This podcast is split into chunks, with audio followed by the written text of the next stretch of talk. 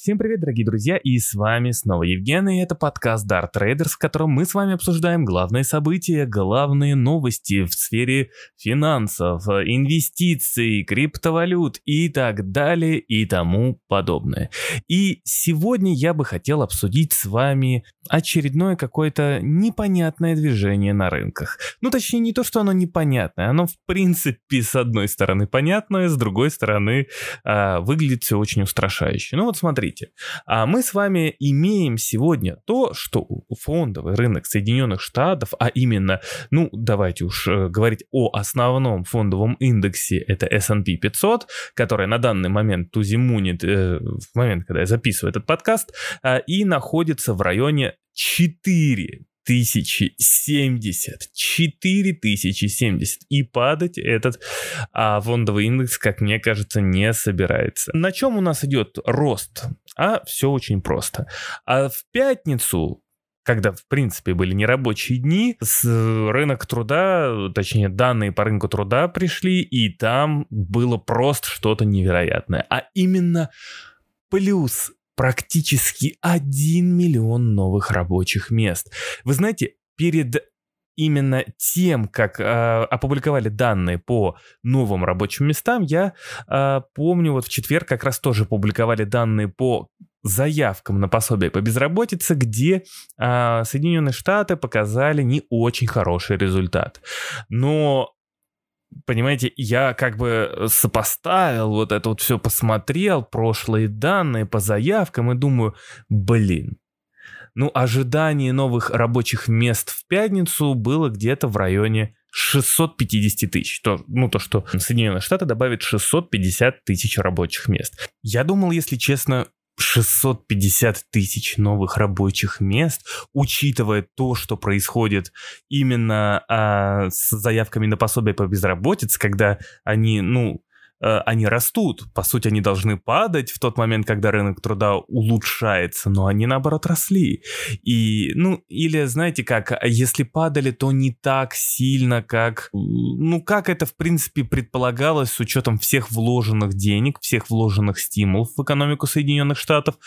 И когда, когда, конечно же, я увидел вот это вот 900, сколько там, по-моему, 16 тысяч а, новых рабочих мест, я просто обалдел. Если честно, я даже не поверил своим глазам, Откуда они могли, блин, взяться? Эти 916 тысяч рабочих мест.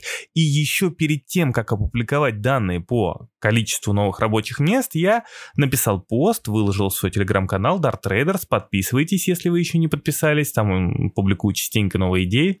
Так вот, а я опубликовал статью, в которой э, я ну, предполагал, что если количество заявок на пособие по безработице падает, падает очень медленно или даже, так сказать, а, иногда даже растет, а, то, скорее всего, 650 тысяч новых, новых, 650 тысяч новых рабочих мест – это ну, скорее всего, недосягаемый какой-то уровень, что прям вот ну, невозможно, ну, невозможно. Ну, то есть я думал, что будет слегка ниже прогнозов. И это как раз-таки скорректирует рынок.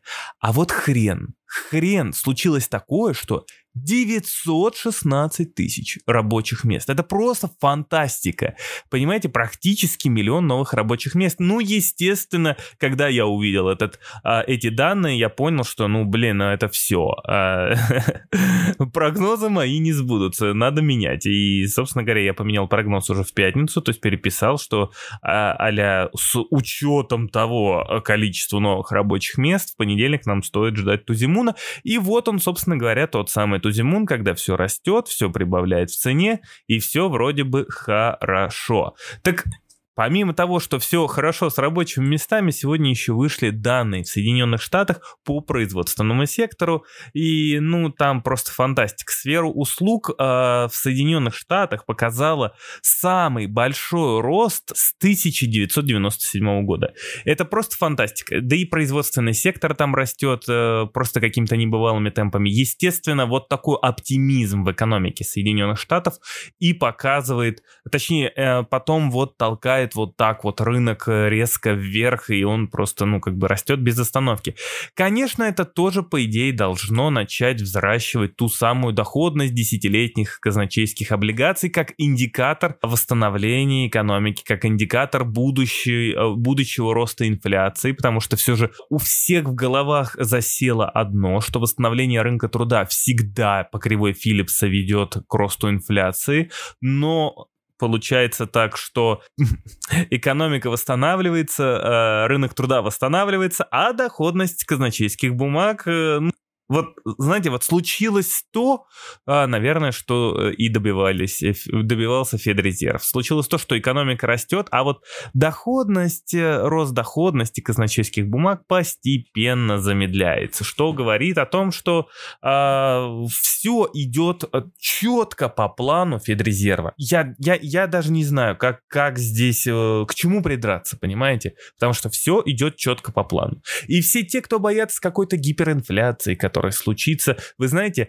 а, то, как сейчас Федрезерв контролирует э, кривую доходности и в целом печатный станок, а, инфляцию. Это просто невероятно. И как бы поверить в то, что может случиться какая-то гиперинфляция, когда в руках э, таких просто каких-то не людей с хорошей точки зрения, э, или, как это правильно сказать, с, с, с, хоро, с хорошей стороны, э, в том плане, что они очень умные, так э, справляются классно э, со всем. Ну, в общем, это фантастика. Это фантастика, то, что э, показывают Соединенные Штаты. Экономика Соединенных Штатов, это, конечно же, хорошо, но что ждет фондовый рынок? Что же нам с вами ждать именно э, с точки зрения инвестиций? Потому что э, все равно как бы все оно вот так вот радужно не было, как бы Федрезерв все не контролировал до мельчайшей детали, все равно а, в скором времени настроения инвесторов начнут меняться в ту степь, где мы с вами увидим вот страх а, ужесточения монетарной политики, ну то есть уж, ужесточение политики Федрезерва. Оно все-таки, это ужесточение должно случиться, и случиться оно должно именно со скоростью восстановления экономики. Если экономика будет восстанавливаться такими темпами, то, естественно, э, и скорость э, ужесточения, или точнее приближения ужесточения э, политики э, Федрезерва, ну, как бы тоже будет очень-очень-очень близко и рядом с нами. Вот, поэтому э, здесь у нас есть вот как бы такие вот э, сейчас звоночки, то, что вроде бы все очень хорошо и все очень быстро, а с другой стороны, да, там такой великолепный темп держать. Я тоже не знаю, как это получится у Соединенных Штатов, но если получится, то, э, естественно, как и многие предполагают, восстановление вообще в целом мировой экономики будет непропорциональное.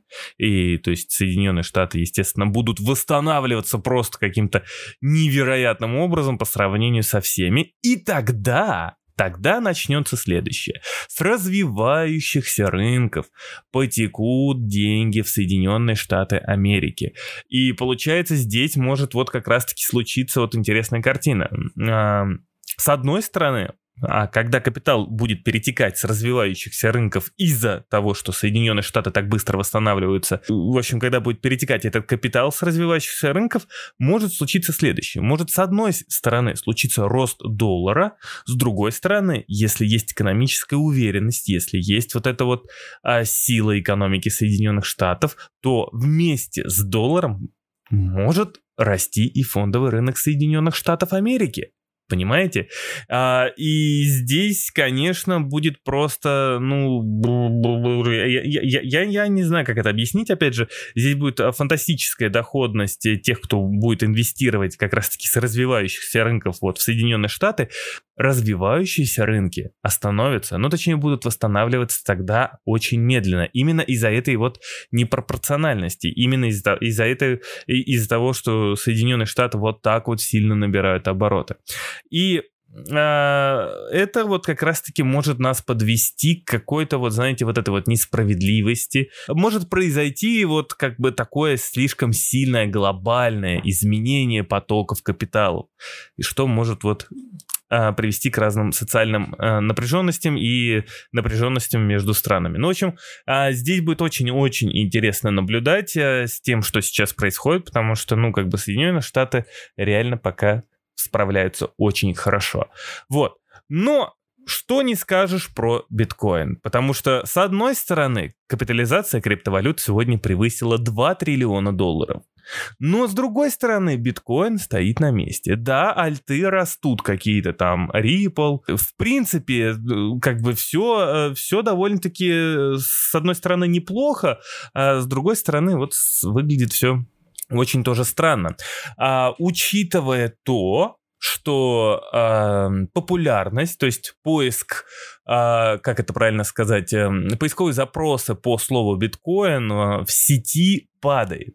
То есть это может, опять же, говорить о потере интереса э, к криптовалютам, хотя странно говорить про потерю интереса, когда капитализация превышает в 2 триллиона долларов, но также это может э, все же э, быть каким-то сигналом, учитывая, что тоже также на фондовом рынке сейчас есть некое вот изменение объемов, то есть если в январе на фондовом рынке э, Соединенных Штатов Америки э, было примерно, совершалось в день примерно сделок на 2 миллиарда там долларов, а, то а, получается сейчас это там в районе 700 миллионов долларов. То есть падение там а, примерно, ну, по подсчетам а, Wall Street Journal, где-то на 60% а, именно объемов э, сделок за день.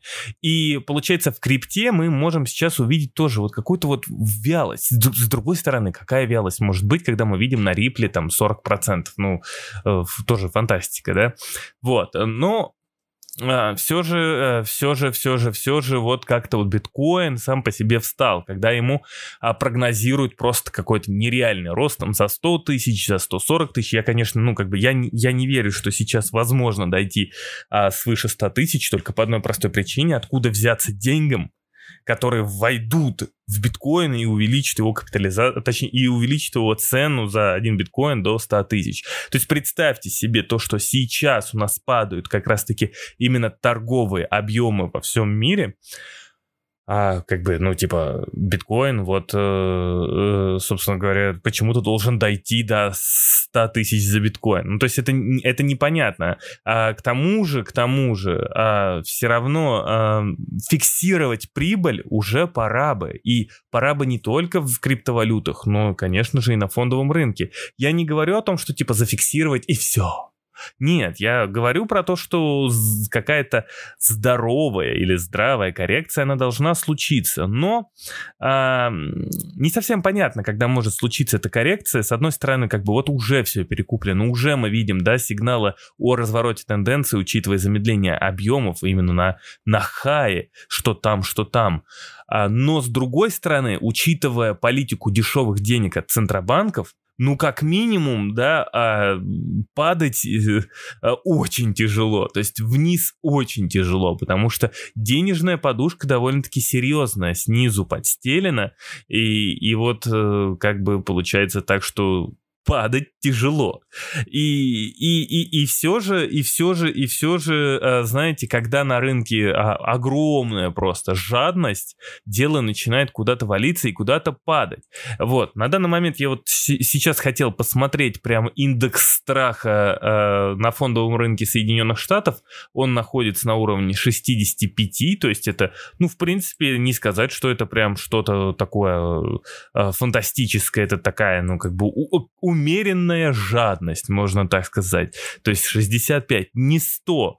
То есть Понимаете, у нас как бы даже сейчас э, э, индекс страха показывает, что не совсем жадность людей охватила, а рынки на хаях. И рынки, ну точнее фондовый рынок, э, как минимум Соединенных Штатов, э, продолжает расти и лететь вверх. Ну а мы с вами ждем завтра, когда уже все выйдут на рынке, когда все уже откроется, все уйдут с выходных, и завтра начнутся более такие вот активные торговые дни, скорее всего. Также у нас начинается обсуждение Международного валютного фонда и Всемирного банка, где страны G20 общаются между собой и где Джанет Йеллен хочет как раз-таки призвать все страны, а, чтобы они объединялись в повышении корпоративного налога я уже писал в телеграм-канале, что это выглядит очень странно. Ну, типа, все радуются тем вложениям, тем суммам денег, которые Соединенные Штаты вливают в качестве стимула в свою экономику, потому что все рассчитывают на то, что,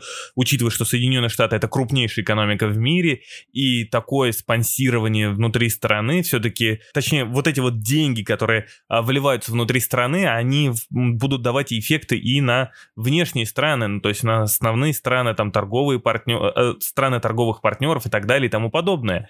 Э, но Соединенные Штаты сейчас хотят призвать всех, что Ребзи, давайте в качестве э, жеста, можно сказать, доброй воли, для того, чтобы у нас хватало у всех денег и все было хорошо, повысим корпоративный налог вот как раз-таки в G20. Для того, чтобы, ну, понятное дело, что Соединенные Штаты делают это для того, чтобы компании Соединенных Штатов, когда Байден э, со своей компанией собирается повысить корпоративный налог и в целом налоги в, Соединенном Шта- в Соединенных Штатах, а, чтобы компании не перебегали а, в офшоры.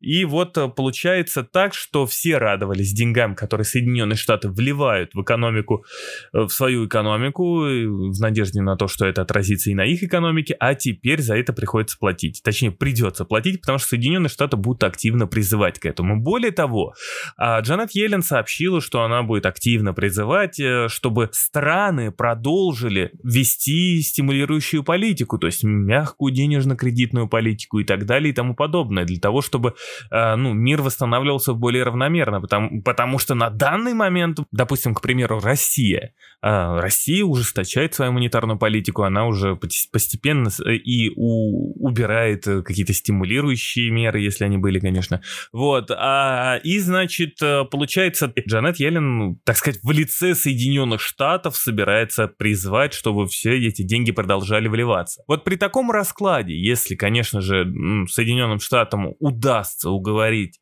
страны, чтобы те продолжали стимулировать свои экономики, а вот при таком раскладе, конечно же, у нас продолжатся разные тузимуны, и даже, возможно, биткоин может дойти до 100 тысяч долларов, а, а индекс S&P 500 с 4,70 может даже дойти уже там 4,200, ну, как бы тут уже, знаете, S&P 500 уже, наверное, растет как биткоин, примерно так же. Корпоративные налоги. Испугают ли корпоративные налоги э, компании? Ну, как видите, сегодня весь день был разговор о корпоративных налогах о повышении корпоративных налогов. И ни хрена это никак не отражается на рынках. Вообще ни на каких. Все в принципе в порядке. Ну, кроме рынка нефти, потому что нефть боится третьей волны коронавируса. Вот, да. Между прочим, кроме того, что рынки не боятся э, налогов корпоративных, э, а растут на фоне разговоров про налоги, так еще и у нас третья волна коронавируса, которая у нас в принципе где-то гуляет, и рынки ее тоже не боятся. Это уже все, это уже ерунда, это уже проехали. Вот. Поэтому, понимаете, сейчас вот эм, не сказал бы вот, что, знаете, вот прям какая-то вот бешеная эйфория. Но это вот все равно какой-то странный, блин, рост. Вот, вот он какой-то странный и, и одновременно понятный. С, с учетом того, что а, фондовый рынок растет на реально хороших данных.